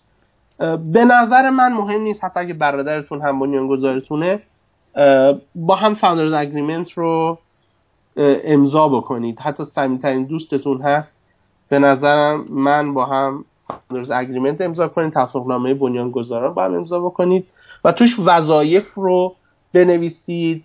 اینکه چقدر تا چند سال می‌خواد متعهد باشید به این استارتاپ رو بنویسید. و از نمونه خارجی کمک بگیرید. ولی نهایتا پلوی با تجربه و با سواد هم برید ازش کمک بگیرید. ما راستش با کمک یک وکیل الان داریم یه template آماده می‌کنیم. تقریبا کارهای نهاییش هم داره انجام میشه. برای founders agreement اولین چیزی که اومد بیرون فاوندرز اگریمنت سعی می‌کنیم که اون رو با بقیه به اشتراک بگذاریم. ولی کار پیچیده ای نیست. با این حال من پیشنهاد می‌کنم که از یه حقوقدان در واقع مشورت بگیرن. درسته. آقای مهندسی سوالی که همیشه در ارتباط با سرمایه گذار برای خود من وجود داشته اینه که به قول معروف سرمایه گذار یه ساز نمی‌گیره دستش شروع کنه ساز زدن و به من در واقع founder بگه به ساز من برقص. یعنی اون سرمایهش رو گذاشته. خب دوست داره سود بیشتری کسب بکنه. وگرنه می‌زد تو کار بساز بفروش که نخواد در مورد U خب. X و این جور چیزا هم بخواد خودش رو درگیر بکنه. ولی من نوعی به کیفیت خیلی یا به customer care خیلی اعتقاد دارم و اینها یک جایی به تلاقی می‌خوره با سود. یعنی یه جایی شما برای UX بهتر بایستی یک چیزی از جیب بذاری. و این برای سرمایه‌گذار خیلی شاید خوشایند نباشه. آیا این دیدگاه من درسته یا نه؟ سرمایه‌گذار پول رو دو دستی میده و میگه ریش و قیچی دست خوده نه دیگه این قدم نمیگه ریش و قیچی دست خود همونجور که به نظر من در انتخاب کوفاندر دقت می‌کنن در انتخاب سرمایه گذارم باید دقت بکنن. این یک. دو اینکه باید بپذیریم. باز من برمیگردم به اون بحث اکوسیستم. همونطور که ما معتقدیم استارتاپمون و همه معلف های اکوسیستم در حالت نوزادی هم باید بپذیریم دانش و منش و اون اکسپرتیزی که توی بحث سرمایه گذاری جسورانه هم وجود داره توی ایران در حالت جنینیه. این رو اما باید بپذیریم و تعدادم خب متاسفانه کم هست. من پیشنهاد که بچه ها دقت بکنن. به ویژه یه چیزی که خیلی بچه ها متاسفانه خیلی روش حساسن اون بحث والویشنه نمیگم حساس نباشن ولی مهمتر از اون ارزش گذاری استارتاپ به نظر من وقتی دارن با سرمایه گذار قرارداد میبندن اون ترماییه که دارن هم قرارداد میبندن. روی ترما خیلی دقت بکنن روی اون شرایط قرارداد دقت بکنن. ببینن چه چیزهایی چه, چه اختیاراتی دارن در اختیار سرمایه گذار می‌زنه خیلی مهمه. این خیلی مهمتر از حتی به نظر من والیویشن و میزان پولی که یه سرمایه گذار داری میده. ولی من امیدوارم مثل بقیه چیزها که این اکوسیستم بالغتر بشه. و طبیعتا سرمایه گذاره امید خدا بیشتر از این بشن و البته هممون بالغتر از این چیزی که هستیم بشیم درسته. آقای مهندس در واقع سوالات ما تموم شده و می‌خوام این بحثمون رو با این سوال از شما تقریبا به پایان برسونم که اگر من نوعی ایده ای داشته باشم و تونسته باشم اونو به مرحله اجا برسونم و به قول خودتون یه تعداد کاربر با اقبال مثلا کاربران مواجه شده باشه با شخص شما ما می‌تونیم وارد در واقع مذاکره بشیم از ازتون راهنمایی بخوایم و کمکمون بکنید یا نه. بایستی از یک رودمپ خاصی عبور بکنیم. حالا در قالب این کسب و کار جدیدتون و توی اونجا مراحل رو طی بکنیم و اگر accept شدیم از راهنماییتون برخوردار شیم.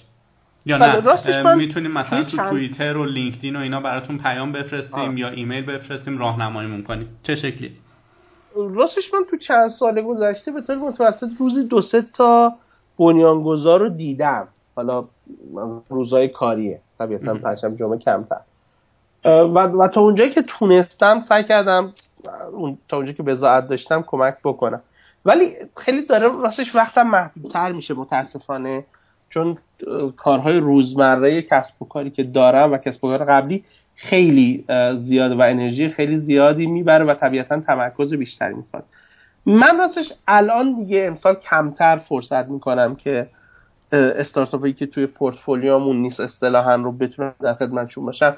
ولی اونجایی که فرصت بکنم دوست دارم یعنی واقعا از ذات منه که دوست دارم. اگر اگر کمک احیانا از من بر بیاد خیلی جا هست دانشش ندارم مهارتشو ندارم تجربهش ندارم طبیعتا نمی‌تونم کمک بکنم. ولی اون جاهایی که می‌تونم کمک بکنم رو دوست دارم. ولی واقعا جایی که فرصت داشته باشم. در بسیار از موارد متاسفانه فرصت ندارم. ولی اگر کسی ایده خوبی داره من خواهش می‌کنم که به info at opatan.com o p a t ایمیل بزنن پیچ دکشون رو بفرستن. ما سعی می‌کنیم که شروع کنیم ولی عجلم نداشته باشم. ما فکر می‌کنیم که از ابتدای تابستون ما سرمایه گذاری هم رو شروع می‌کنیم. گرچه دنبال این هستیم فرایند از موقعی که پیچ دک میاد تا موقعی که چک کشیده میشه رو خیلی تسریع بکنیم و خیلی فرایند فرایند سریعی باشه. با این حال من تا اونجا که ممکنه سعی می‌کنم کمک بکنم. پس info at opatan.com و همینطور می‌تونم منو تقریبا رو تمام شبکه های اجتماعی با آیدی قانمزاده G H A N E M Z A D H دنبال بکنن که من بیشتر از همه روی توییتر و اینستاگرام فعالم ولی که روی لینکد این و جاهای دیگه هم هستن. درسته. دست شما هم درد نکنه. در خلال صحبتاتون جای شما اشاره کردید در ارتباط با کتاب هایی که می‌تونه برای آدم ها مفید باشه مثل رانینگ لین اگه اشتباه نکنم بله بله اسم مامان گفتگو با مردم یه جایی هم من گفتم سختی کارهای سخت. یه کتابی هم الان به ذهنم رسید به اسم ریورک حالا اینم اگر خوندید دیدگاهتون رو بگید. بله. غیر از این موارد بله. وبسایتی دوره آموزشی هر چیزی که فکر می‌کنید کمک می‌کنه یا آدم نالجبل تر بشه. اینا رو هم برامون بگی تو دیگه جنبندی کنیم.